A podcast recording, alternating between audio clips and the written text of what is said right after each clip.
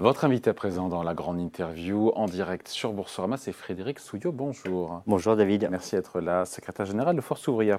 Juste avant, on discutait, je ne sais pas si vous avez entendu, sur euh, ce qui est attendu voilà, par le gouvernement et beaucoup d'acteurs économiques, cette euh, nouvelle notation, possible dégradation de la note euh, financière donc, euh, du pays, euh, de la France. Euh, si d'aventure ça devait être arriver pour un gouvernement, un exécutif qui a mis en avant sa crédibilité économique, son sérieux budgétaire, ça ferait un peu tâche, non ? Ben, je dirais tout ça pour ça. Tout ça pour ça, on recule l'âge de départ pour plaire aux agences de notation et à la Commission européenne et euh, au bout du bout, on se fait quand même dégrader.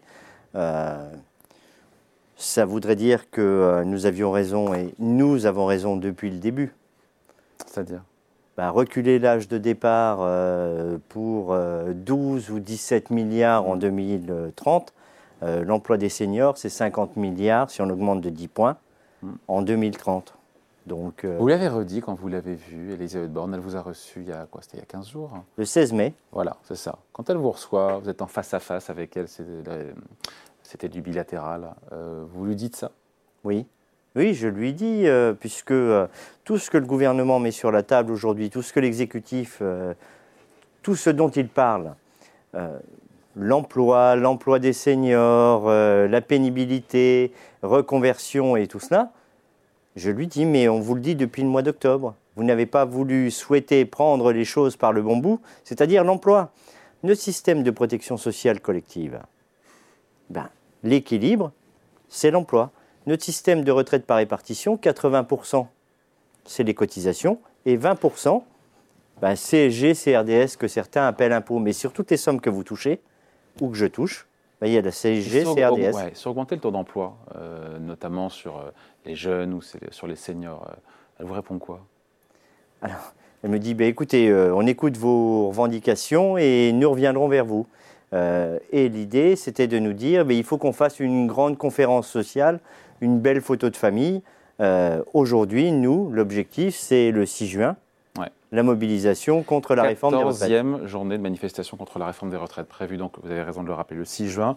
Donc vous n'avez pas renoncé ben non. À, à lutter contre cette réforme de retraite qui a été, encore une fois, promulguée, hein, pour le coup. Oui, promulguée, mais elle n'est pas appliquée. Elle le sera à la rentrée. Bah écoutez, euh, Jacques Chirac et Dominique de Villepin, euh, quand la loi a été promulguée... C'était euh, en mille neuf cent quatre-vingts... Non, deux mille, en deux mille quatre, on est en deux mille quatre, pardon. Non, non, c'était deux mille six euh, sur le C P E. C'est deux mille six, ouais. Ils étaient aussi euh, très avenants sur le sujet, et la loi y serait. Hum.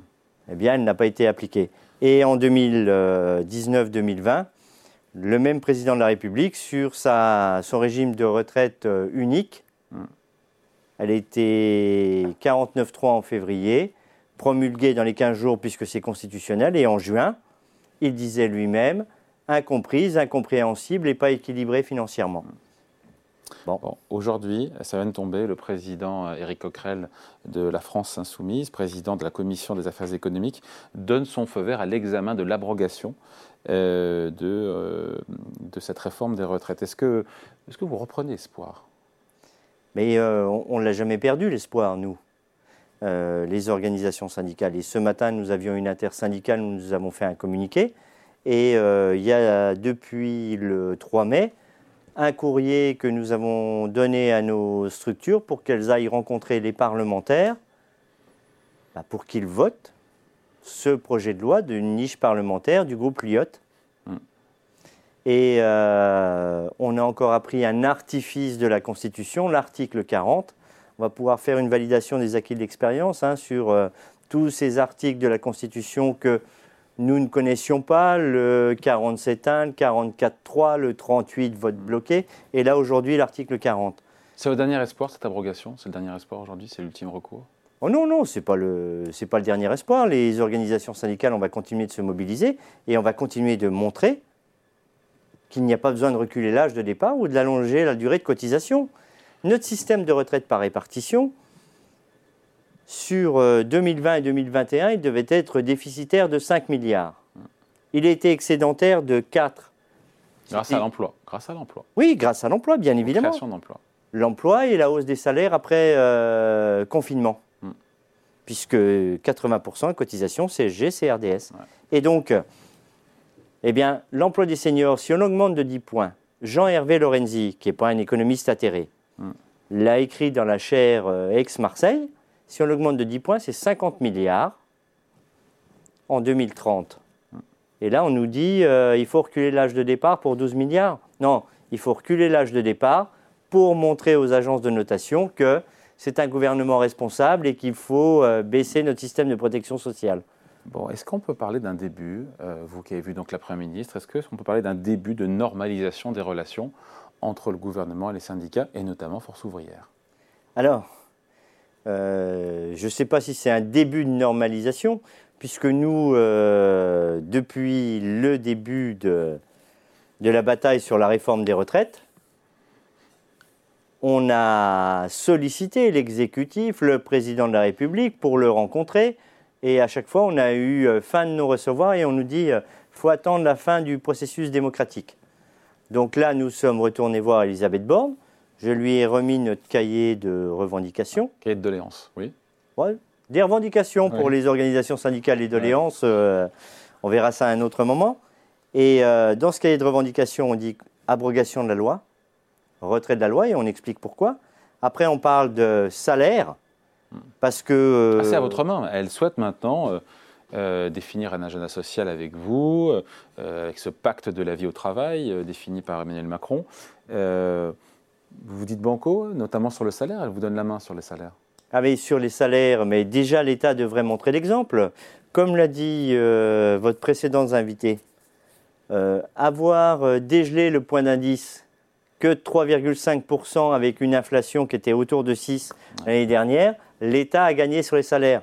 Eh bien, cette année, toutes les fédérations euh, de fonctionnaires demandent un dégel du point d'indice, une hausse du point d'indice à la hauteur de l'inflation. Mais vous, êtes puis, satisfait, vous êtes satisfait qu'encore une fois, qu'elle vous laisse la main, vous, partenaires sociaux, sur tout ce qui touche la vie au travail? Vous êtes satisfait pour le coup? Non mais c'est, c'est le L un du Code du travail, redonnons la place qui est la sienne à la négociation collective.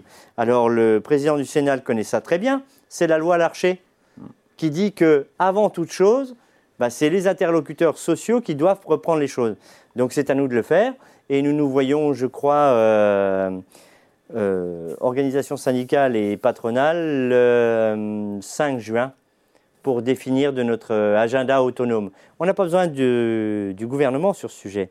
On avait déjà un agenda autonome l'année dernière.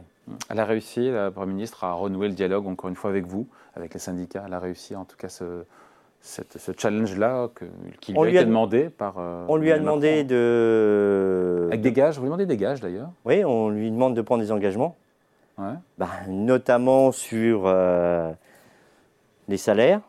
Mais d'abord, l'État doit montrer l'exemple, ouais. avec les salaires des fonctionnaires et le coup de pouce au SMIC. Et puis... Euh... Qui a été fait jusqu'à présent, le coup de pouce au SMIC? Ah non, jamais. À coup de pouce, au-delà, au-delà ouais, de l'inflation. Au-delà de l'inflation, ah oui. parce que... Et puis, arrêtez de faire croire à tout le monde que le SMIC, c'est le salaire permanent. C'est votre salaire d'embauche, mais ce n'est pas une trappe à bas salaire pour tout le reste des branches. Donc, euh, sur ces engagements-là, on verra bien ce que va nous répondre l'exécutif. Bon, est-ce que vous estimez que les syndicats sont aujourd'hui en position de force pour obtenir justement des concessions de la part du gouvernement ? Parce qu'il a besoin de vous, le gouvernement, aujourd'hui. Ben, euh, il, avait, il a toujours eu besoin de nous. Oui, mais vous, vous Sauf a... qu'il ne nous a pas entendus, il ne nous a même pas écoutés. Hum. Il a balayé d'un revers de la main tout ce que nous disions. Et aujourd'hui, quand je disais tout à l'heure, prenons les choses par le bon bout, c'est ce que nous disons depuis le mois d'octobre. L'emploi, du début jusqu'à la fin, les reconversions et tout ce qui va avec. Hum.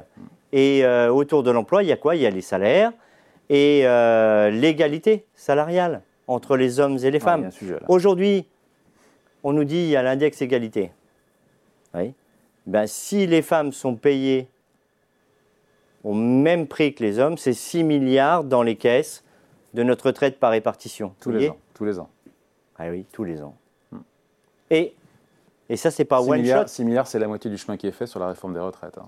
Bah, d'après euh, les prévisions du Conseil d'orientation oui, des retraites. Ouais, euh, on va leur faire mais vous savez, les, les prévisions, c'est parfois comme la météo. Oui, il faut bien en faire, sinon on est dans oui, le brouillard. Oui, bien hein. sûr, bien sûr. Ouais. Bon, on a aujourd'hui dans le Figaro euh, Geoffroy Roux de Bézieux, patron, président du MEDEF, qui dit que l'image des entreprises n'a jamais été aussi bonne. Tant mieux. Oui ou non? Est-ce que vous pourriez dire la même chose? Est-ce que vous en félicitez? Est-ce que... Ah mais moi, je... je suis content quand les entreprises françaises fonctionnent bien. Parce que, pour le coup, ben, on va pouvoir obtenir des augmentations de salaire, des améliorations des conditions de travail, euh, garder les seniors dans les entreprises et plus les licencier à cinquante-cinq ans, puisque je rappelle quand même que cinquante pour cent de ceux qui liquident leur retraite aujourd'hui n'ont plus d'emploi. Ouais. Ils sont à l'assurance chômage. Ouais. Donc, si les entreprises vont bien, elles ne vont plus les mettre à la charge de la collectivité. Les seniors, ils vont les garder avec eux jusqu'à ce qu'ils puissent avoir leur retraite, avec euh, des carrières aménagées sur les fins de carrière, comme on le faisait jusqu'aux années deux mille. Bon, voilà, merci en tout cas, merci de passer nous voir. Merci. Frédéric Souillot, donc, secrétaire général de Force Ouvrière, invité de la grande interview en direct sur Boursorama. Merci à vous. Merci. Au revoir. À bientôt, David.